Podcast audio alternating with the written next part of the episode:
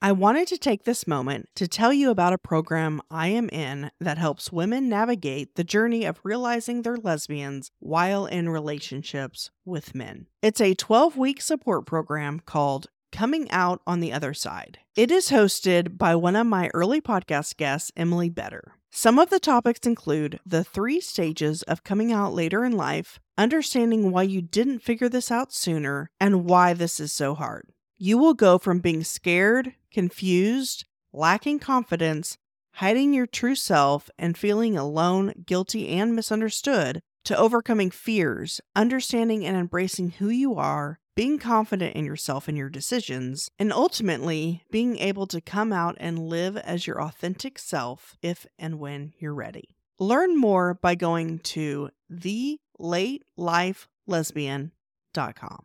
Welcome to the Lesbi Honest podcast. I'm your host, Sarah St. John, and my guest today is Kirby. I met them on TikTok, loved their videos, and reached out and said, Hey, I think you'd be a good guest for my podcast because you are a late life lesbian, and I'd love to talk about that story. So, could you give us a little bit of your background? Yeah, of course. Well, first of all, thank you so much for obviously following me, liking my videos, interacting with me, and inviting me to be a guest because typically I'm the one inviting other people to be a guest on my podcast. So it's exciting when other people reach out to me and want me to be a guest on there. So I'm very excited. Let's see, brief overview. So, yeah, that's no secret. I am definitely a late in life lesbian. I did not even start my journey until 2020. And during that time, it was mostly me coming out more with my gender identity as non binary. And that was something that I kept more on the inside personally to myself and didn't openly share it. I was just kind of like starting to dive into more like gender expression, gender identity, and what that means for me. And then really, I started to build a following in a community in the LGBTQ plus space, mainly with lesbians. And as I started to meet people and make friends, I quickly realized that for me being older and hanging out with, you know, younger, you know, 30 year olds, it was, I didn't, I realized I didn't have a lot of representation growing up in the places that I've been in my life. I've not had very diverse queer representation.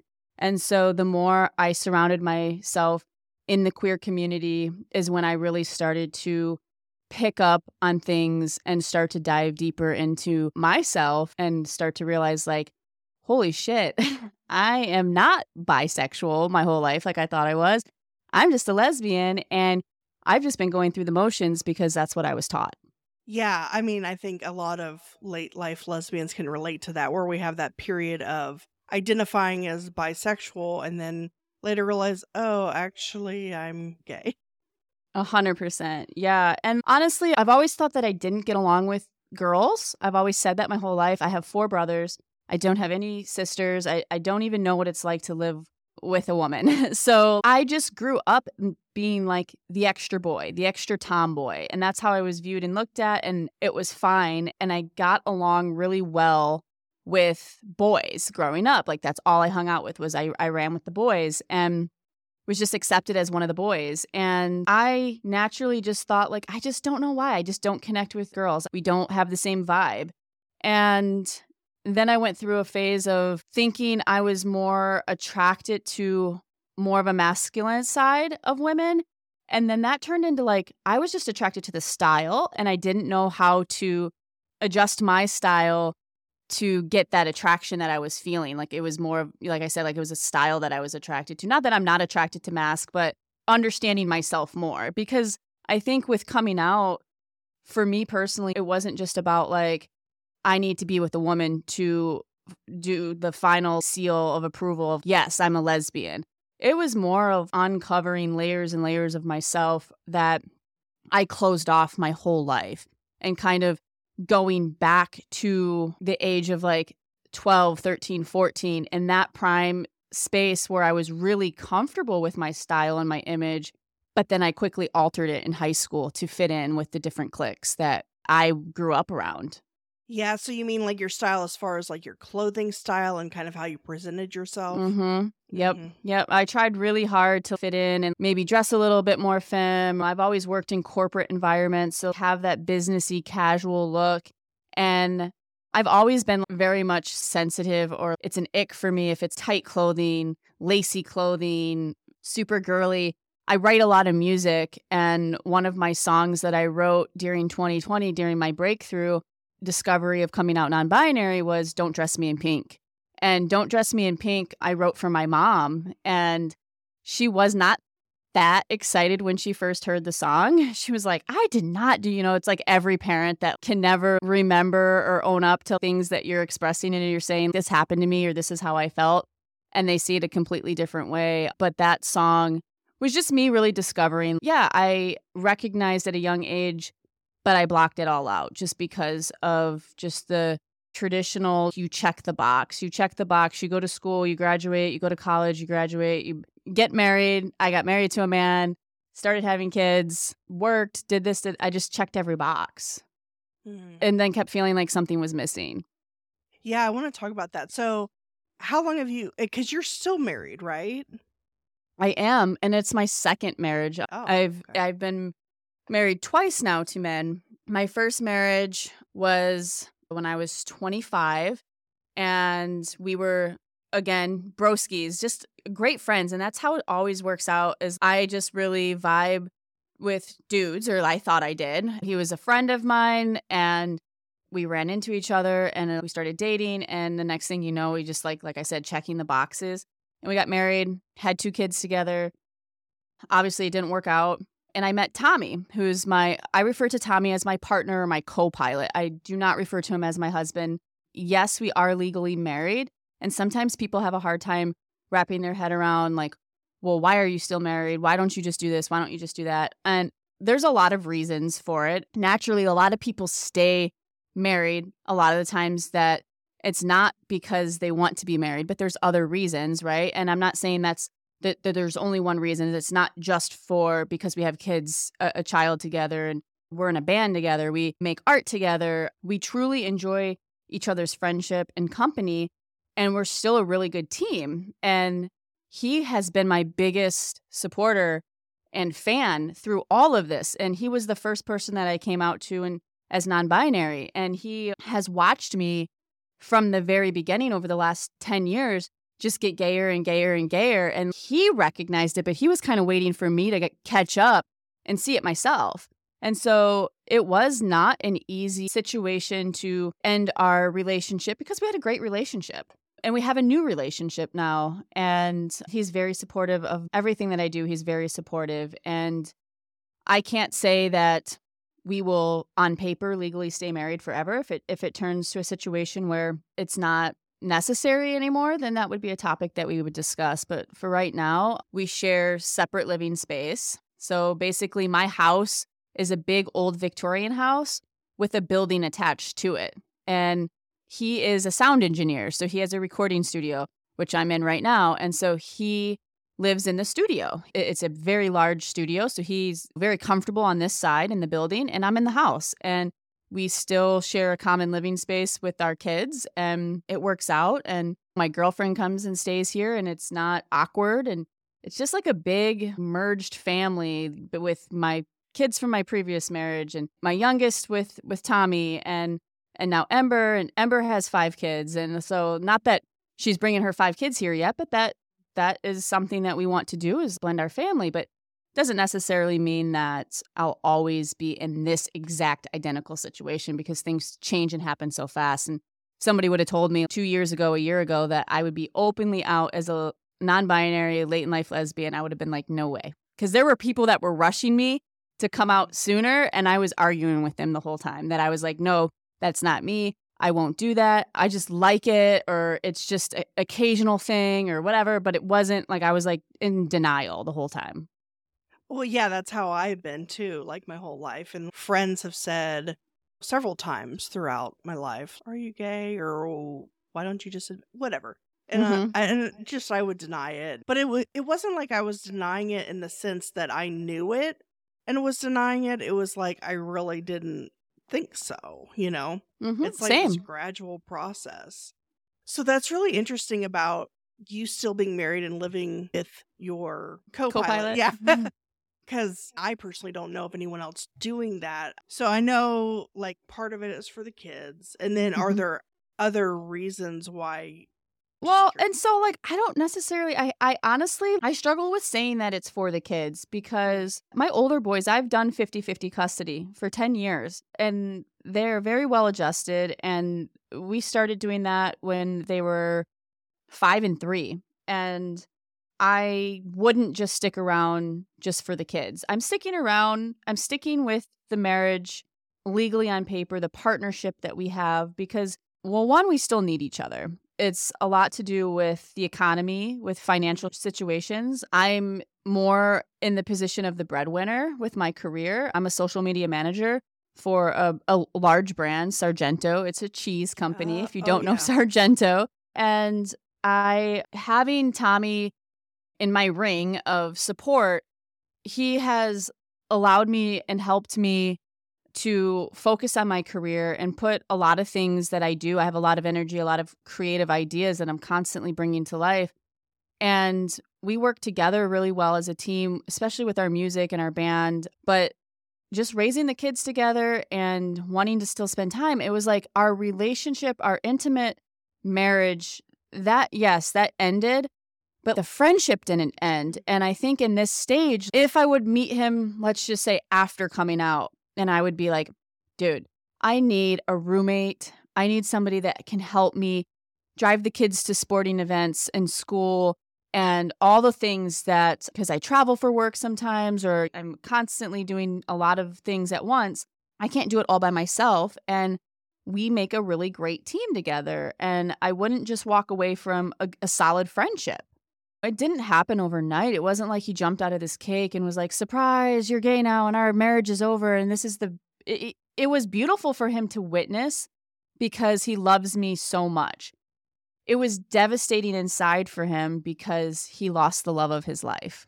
And he had to accept that and kind of let me go and spread my wings and fly. And that was really, that took time and that took a lot of communication and space. It took a lot of space. We had a lot of time where we didn't talk to each other, we avoided each other. Every time we walked in the same room, there would be tears. And it was very sad. It was, we were mourning something that was really special to us at one point that no longer worked for me.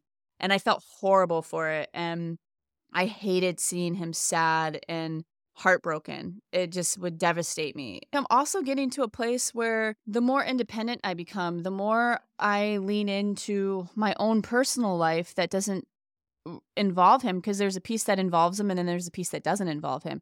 And the more I get further away and and want my own li- eh, so like if my if my girlfriend was to show up tomorrow and say let's move in together and I was like, "Oh my god, yes."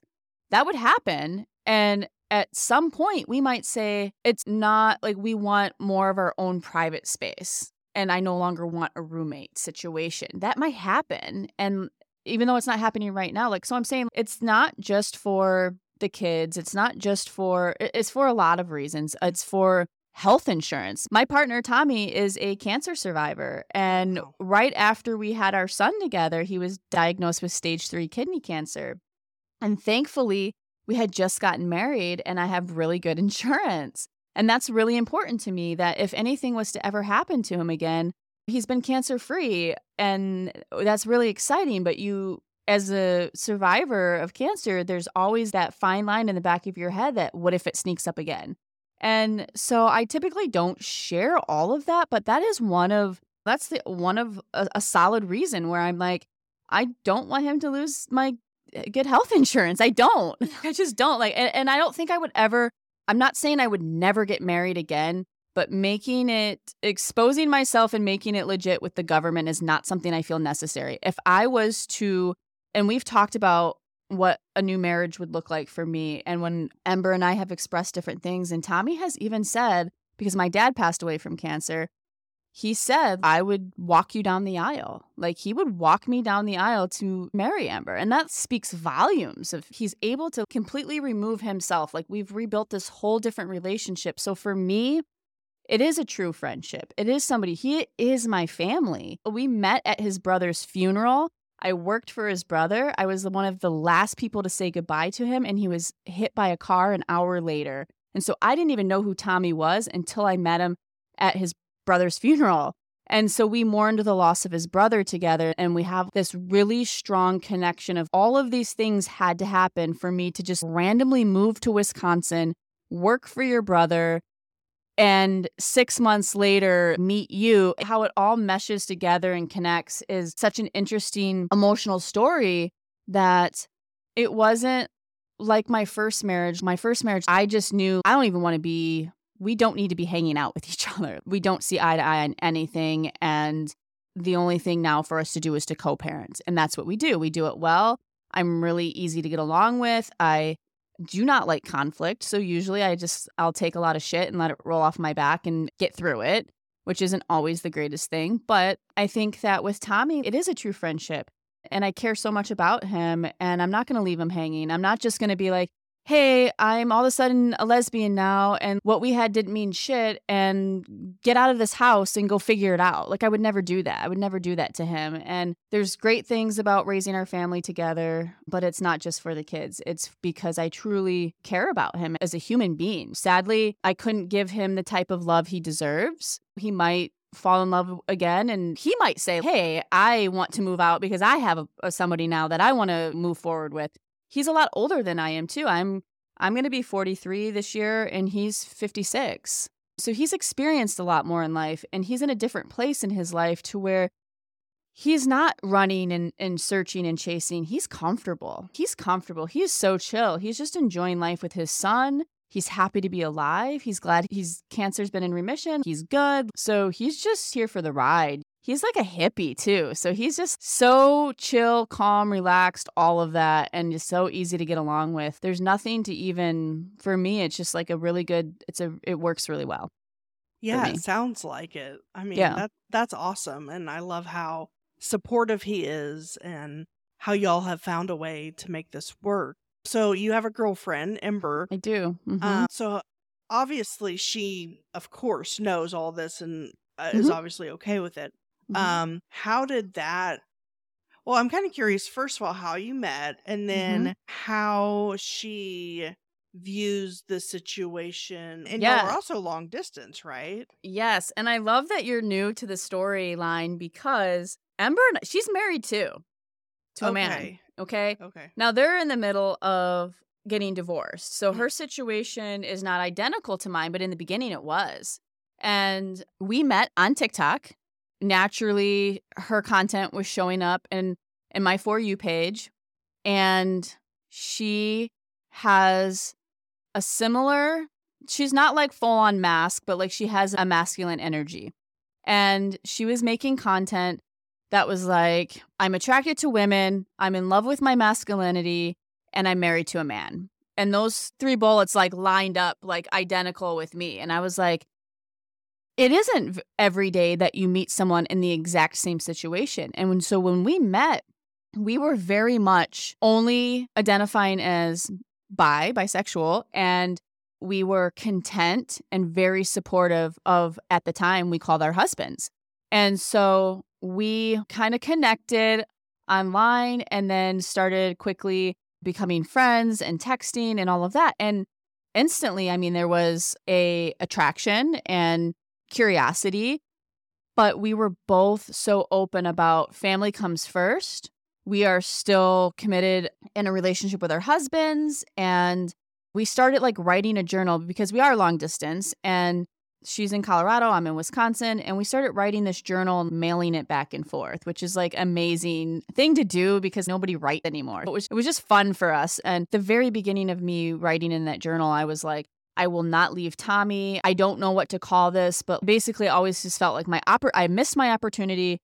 There's no way I'm flipping my whole world upside down. I've already been through one divorce. I'm not going to go through another divorce. This is never going to happen. But let's just occupy each other. Uh, let's just keep each other company because there was an attraction and it felt safe. It felt really safe for me to say, you get it. You're with a man too. You get it. And you have kids and you understand the importance. So yeah, that's how it all started. And when we finally met in person, so we started talking in August and making content from a distance with each other. And that was a lot of fun. We finally met in person in December. And that was the test. We wanted to see, well, one, we wanted to see if we were as gay as we thought we were, honestly.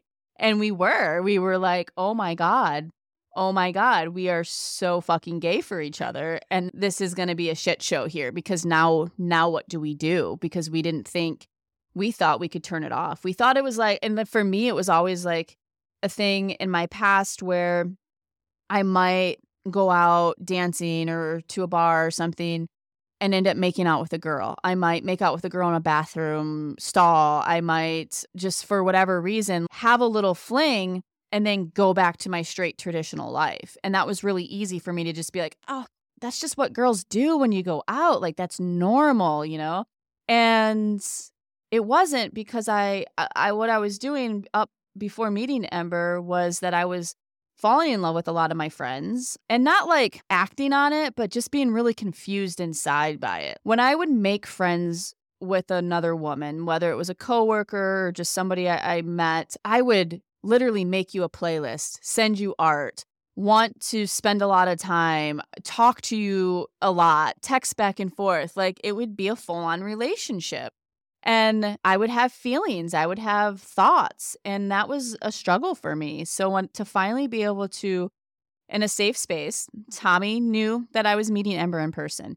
Ember's husband knew she was meeting me in person. Now, Tommy knew the whole time the just the seriousness of it because he's older, I think, and he's also not the kind of guy that's going to be like, "Ooh, that could benefit me, bring her back home." You know what I mean? There was none of that. Like he knew she's somebody you can probably fall in love with and want to spend the rest of your time with. To where Ember's situation, he was kind of thinking, go get it out of your system. You get a hall pass. Go get it out of your system. Come back home to me. And when you need that every now and then, okay, fine, but come back home to me. Or, I mean, I don't want to speak for them, but like maybe he was hoping that it would benefit him and some type of fantasy would come true for him. Or because that's how my first husband was. So I had been intimate with a woman, but it was also involving my husband at the time. And that was the deal. It always had to include him and that was an ick for me because I didn't really want that. You you can't have that level of intimacy that you would typically have if it was just one-on-one with a woman.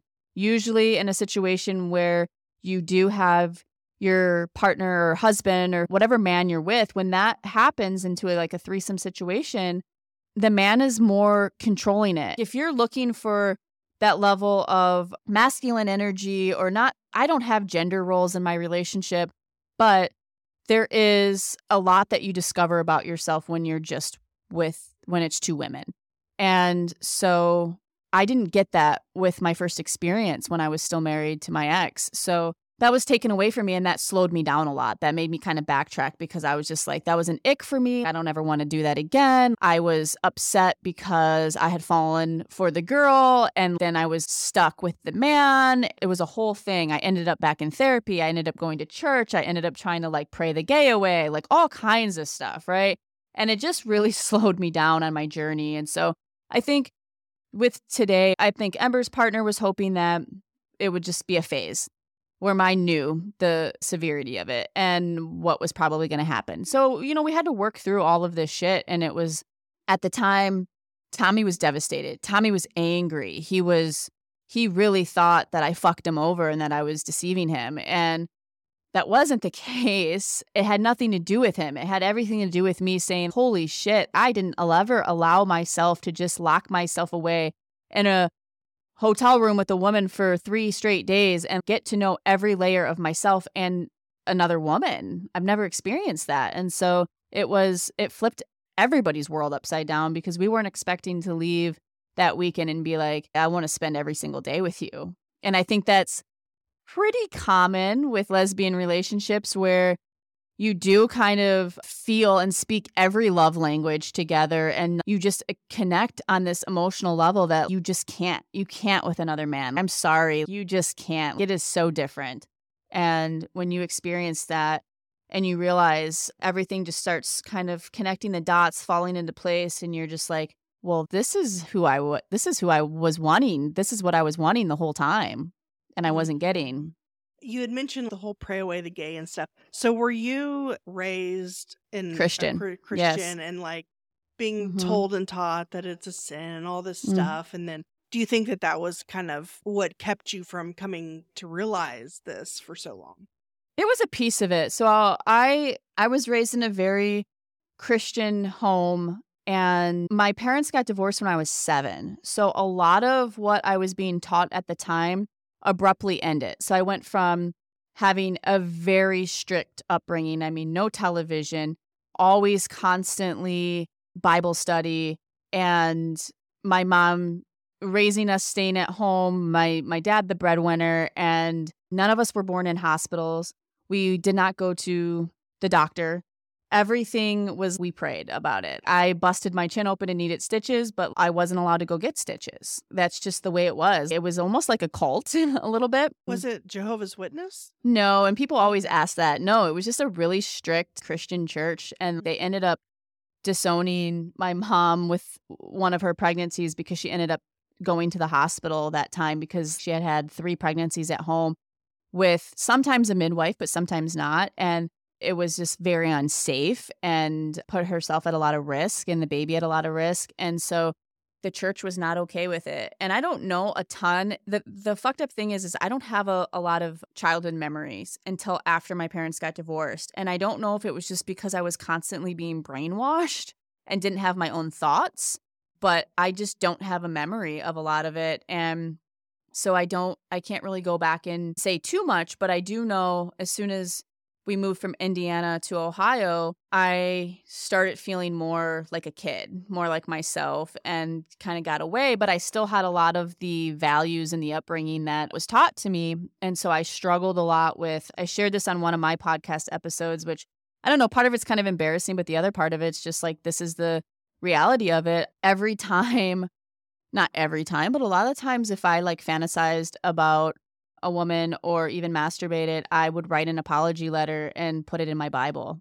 And I struggled a lot with just allowing myself to feel good because I was taught that you're not supposed to do any of that, you know? And so it wasn't that the focus was around anti gay or anything like that, but in my older teenage college years, there were a couple times where I had parties or people over, and my dad would catch me making out with a girl and when he would get so upset.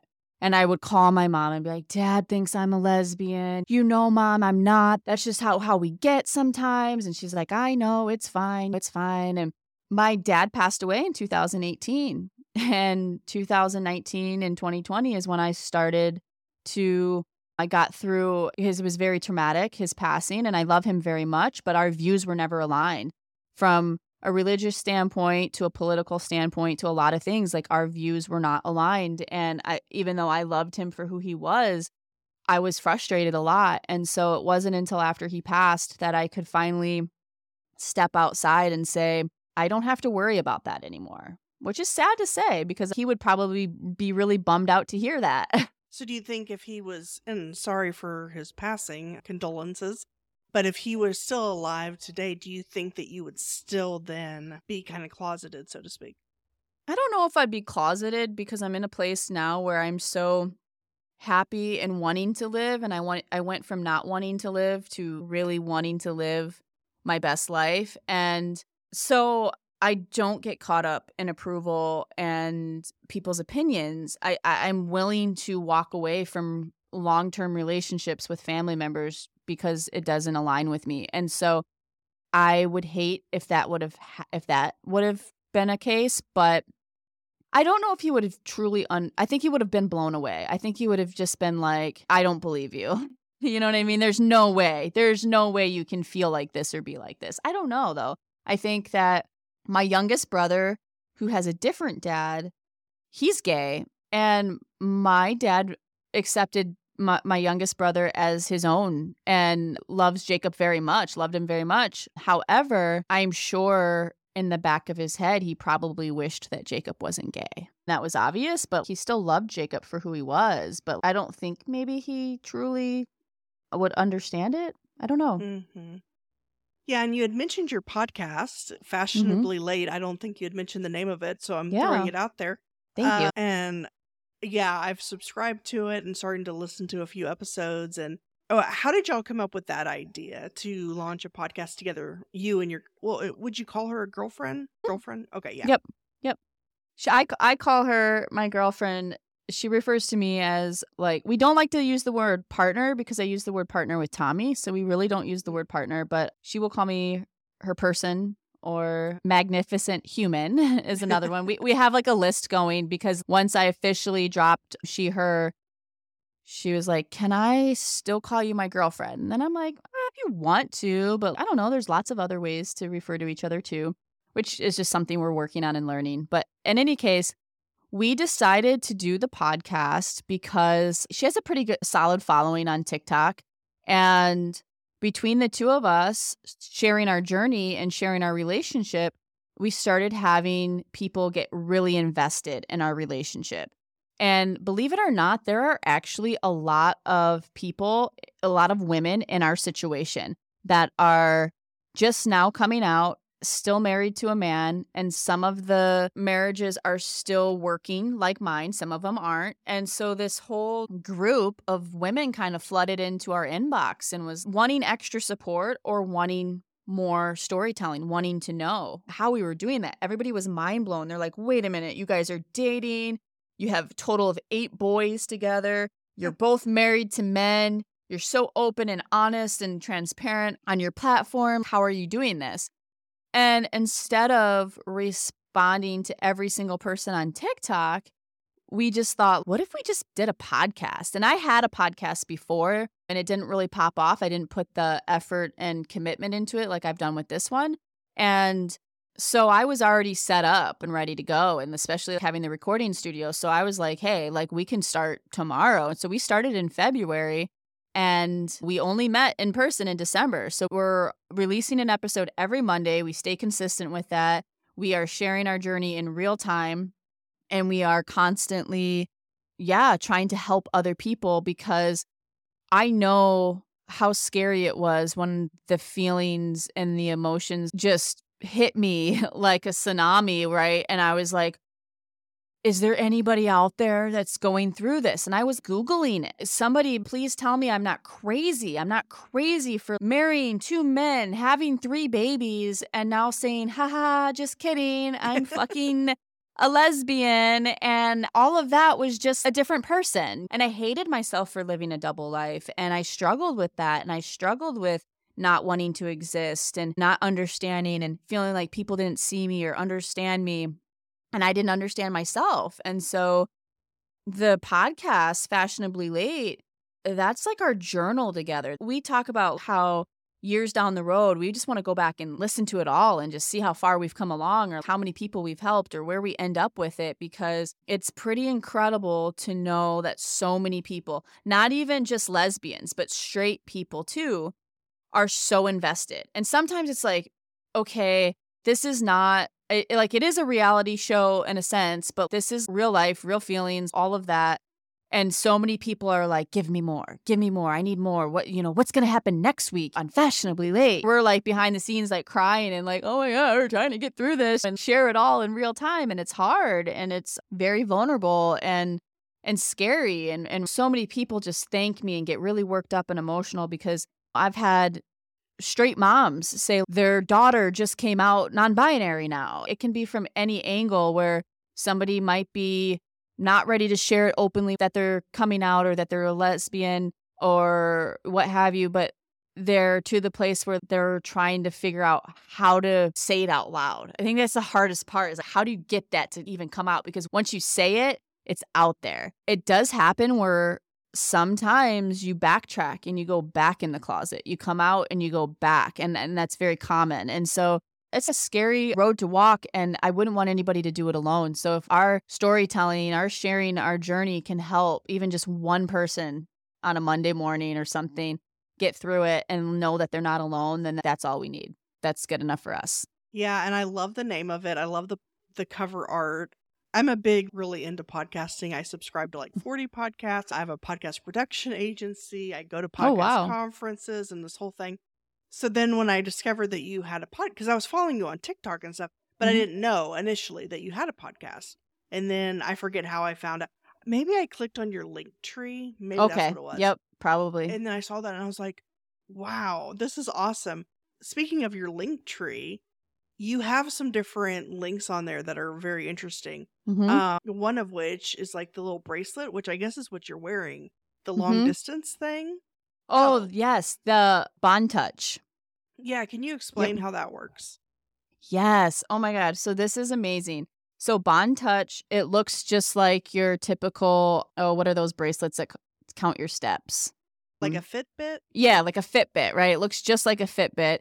And it's almost like a Morse code. So it gives a little vibration by tapping. We didn't purchase these. We were given these by our friends that were just like, hey, we used to wear these all the time. They're awesome and they're not long distance anymore. So they knew the struggle is real when it comes to long distance. So they passed them down to us. And you basically have an app on your phone. You have to have the app open on your phone at all times. It's the Bond Touch app. And so I can tap it and I'll push it down three times. So, three times you can set it as a meaning of like, I love you or I miss you, or there's different ways to tap and you can give it meaning in the app conversation. But a lot of the times it's just, like I said, I work in corporate. I sit in a lot of meetings and I cannot be on my phone a lot of the times during the day. Even though I'm constantly watching TikToks, it's for work and I can't constantly be texting or checking in. And Ember and I are very healthy, obsessive with each other. We are so obsessed with each other. We love each other so much in a very healthy way with boundaries. And I say that because it's like, oh, you say you're obsessed with somebody, and they're like, whoa, pump the brakes there. Don't get too obsessed. But we we're very much obsessed with each other. And there's a lot of times where I just want Ember to know that I'm thinking of her, even though I can't. So she's buzzing me back right now. Yeah, I was going to say when you were showing an example, I'm like, oh, I guess that's probably sending her a message and she's probably going Mhm. to send you a Yep. message back now.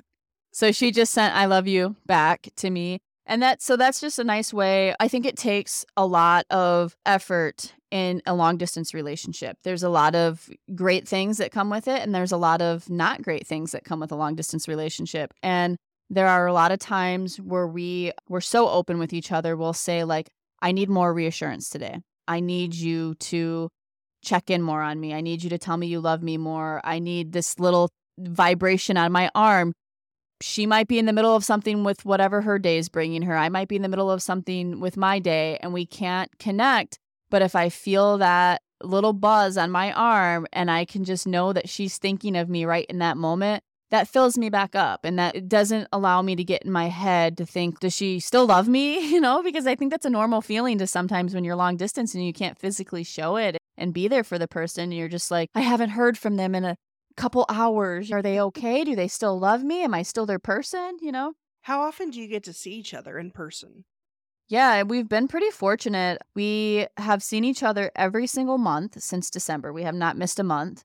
We got really lucky in the month of June because of Pride. So we went to mm. a, a couple Pride events and were gifted by some of our supporters to want us to be at Pride events and to see us and whatnot. So we did. We we got to see each other like three weekends in a row, which is unheard of. Usually it's one weekend in during the month, and whether I'm going to Colorado or we're meeting in Chicago or she's coming to Wisconsin, she is welcome to stay at my house anytime because she's still living with her ex. He's not comfortable. He wasn't at the time. They're working through things, but he wasn't comfortable with me staying there. So it's a little harder for me. Traveling back and forth is very expensive and not being able to constantly be like, okay, I can get a plane ticket, I can get a hotel, I can get an Airbnb. I mean, that adds up, right? And you're looking at a thousand dollar weekend real quick.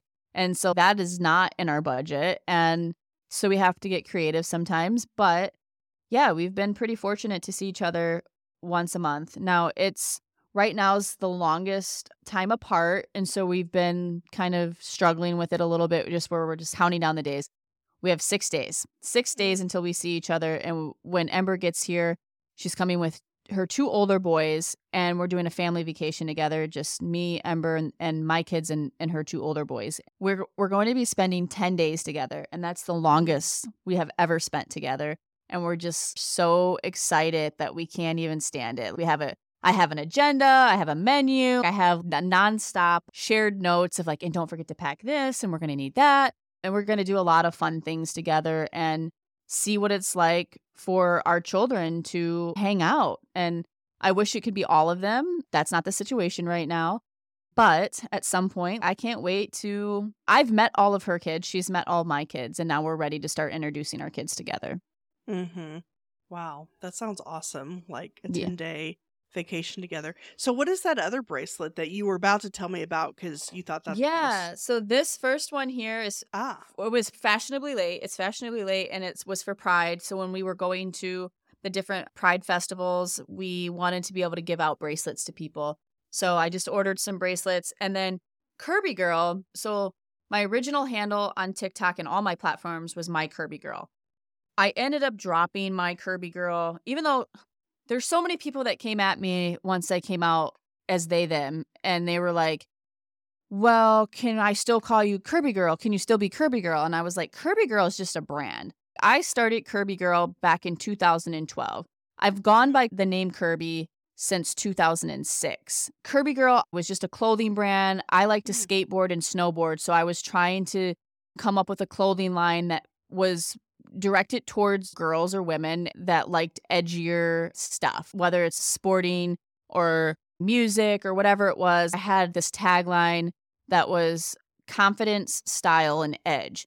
And I would literally give people Kirby Girl shirts if they had a style or an image where it was like you're more than just a mom. You're more than just the woman that everyone might see you for. You're doing more than that. Maybe you're a boxer. Maybe you're in a skateboard or, a roller derby. So many different things that a lot of women do and don't get credit for. So i was just hyping it up and just doing this like kind of woman empowerment movement and that's how Kirby Girl came about. So for me, when people are asking, are you getting rid of Kirby Girl? I don't necessarily have a tie to the girl part. Kirby Girl's like, y'all are just my girls, whatever your gender is. Like, I still have people that all the time, especially older women, they'll just, they're always like, hey girl, hey girl, hey girl. It's just a style of expression or whatever. So I think, yeah, when people ask me that, is Kirby Girl going away? Maybe a little bit, but it's still, don't be afraid of saying Kirby Girl. Right. Yeah, because your handle now is Kirby underscore from underscore TikTok.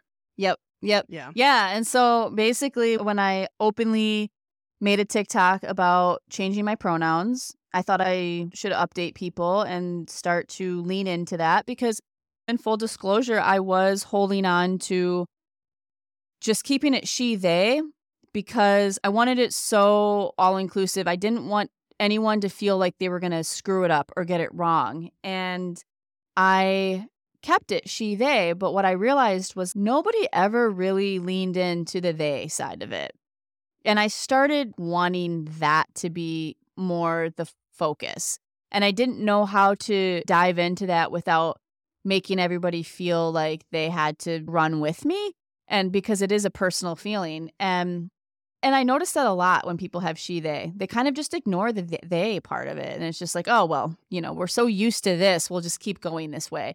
And every time what was happening was every time somebody would say she or her, I felt like a little poke, like a little thorn, like if you're picking a flower and a thorn pokes you. And it would kind of zap me a little bit and, and shock me back to thinking, that doesn't feel good. That doesn't feel right for me. That I don't identify with that. I need to speak up. And I remember even oh, it was I think it was like Memorial weekend and I was texting with Ember and I'm like there's something I want to tell you, but I feel stupid and I don't know how to say it and I don't have enough liquid courage and blah blah blah blah blah. And she's like, just say it, just say it. And I didn't. I was like, no, I'm not ready. I'm not ready. And then eventually it came out and I was like, I don't think I really want like she. I don't want to be addressed as a she anymore. I just I'm so fluid like but I want they them. And she was like, "Okay, just give me a little bit of grace." And even today, like I said, we're still learning, we're still adjusting. She slips every day. Every single day. I don't count the number of times that she slips, but I feel I feel the poke a little bit and I poke myself because I still like I said, I still occasionally can refer to myself when I'm speaking in third person, I can refer to myself as a she because that's what other people are still referring to me as. And so I'm adjusting, she's adjusting, my family's adjusting, even trying to explain to my six year old, I still go by mom or mommy. That is something I'm super comfortable in my womanhood. So it's just like this weird situation of like, how do you get like so many people when I did come out non binary, they were like, well, then you're not a lesbian. You can't be a lesbian. And I'm like, no, there's lots of non binary lesbians. There are, or there's very gender fluid lesbians. And they were like, no, you're just queer. And so sometimes I will shift back and forth between saying lesbian or queer because I've been made to feel like I don't fit in any category, really. And I hate that uh, side of it where it's like you're not enough of something. And I'm like, well, I'm just figuring this out and I'm learning and expressing and feeling. It's like when you start trying new foods and you're like, I think I might like that, but I don't know. Let me try it some more. Let me try it again in two weeks. Let me see how that feels or taste. And it's like, I just struggle with being placed in a category. I don't like labels because I just feel like things change. Not everybody, not everything's like a stamp of a final seal of approval, like this is you forever. You should be changing and evolving no matter what in some form or aspect. And I think that it is a struggle because we've been trained our whole life to think so just like in this duality of a mindset of like black or white, one or the other, right or left. Like it's one or the other and you have to pick. And it's just like, no, it's not. I don't hit that side of it. And so whether people or not want to say I'm a lesbian, like I have a vagina and I like rubbing my vagina up against somebody else's vagina. So like I'm sorry, like what does that fucking make me? Like I think it makes me a lesbian. And I'm okay. I'm okay with having a vagina. I love pussy power. I'm very much I, I love it. Like I love it on myself. I love it on another woman. So it's like I love womanhood. And mm. I love empowering women. I'm a certified doula, and a lot of people don't know that. I love encouraging women to trust their body and to believe in themselves and to love themselves, whether you are any shape or size or height or whatever it is. There are so many beautiful things about womanhood that people just glaze over. And so, no, I'm not saying with me being non binary that I want a penis. You know what I mean? Like, it has nothing. It has literally, like, it is a personal gender identity, gender expression. It has nothing to do with my attraction to the same sex. It's literally just a way I feel inside and I've always felt inside. It has nothing to do with anything more.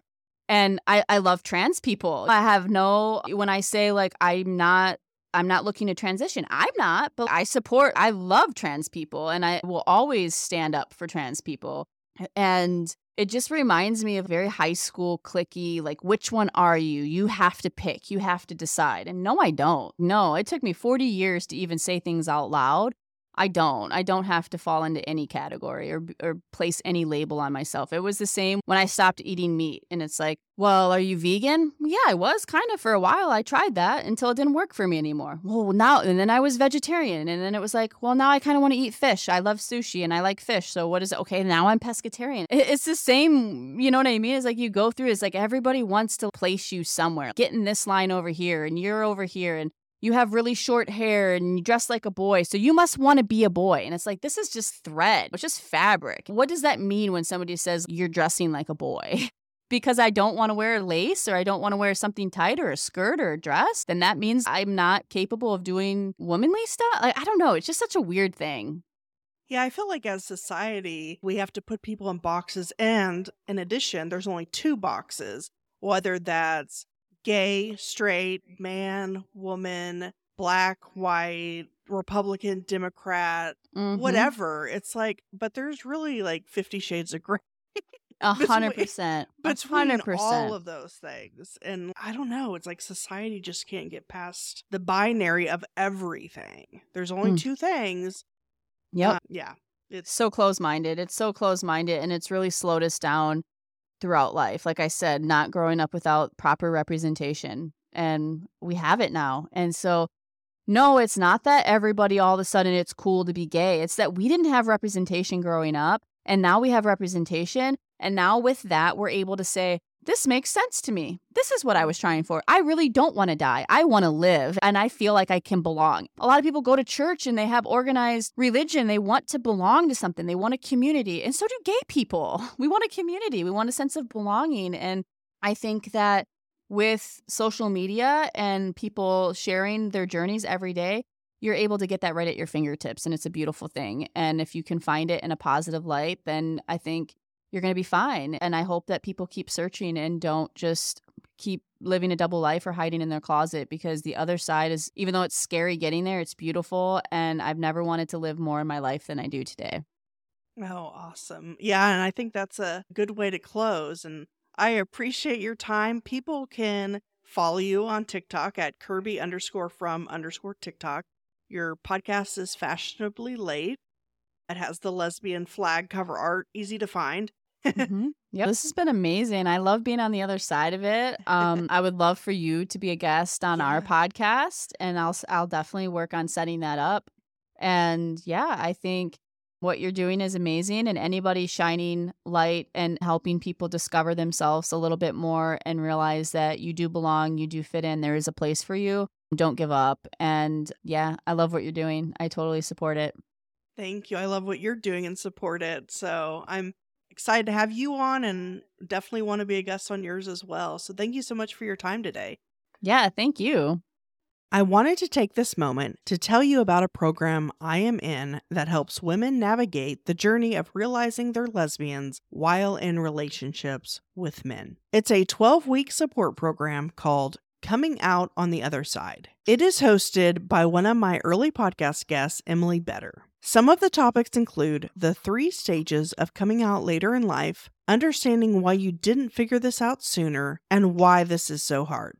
You will go from being scared, confused, lacking confidence, hiding your true self, and feeling alone, guilty, and misunderstood to overcoming fears, understanding and embracing who you are, being confident in yourself and your decisions, and ultimately being able to come out and live as your authentic self if and when you're ready. Learn more by going to thelatelifelesbian.com.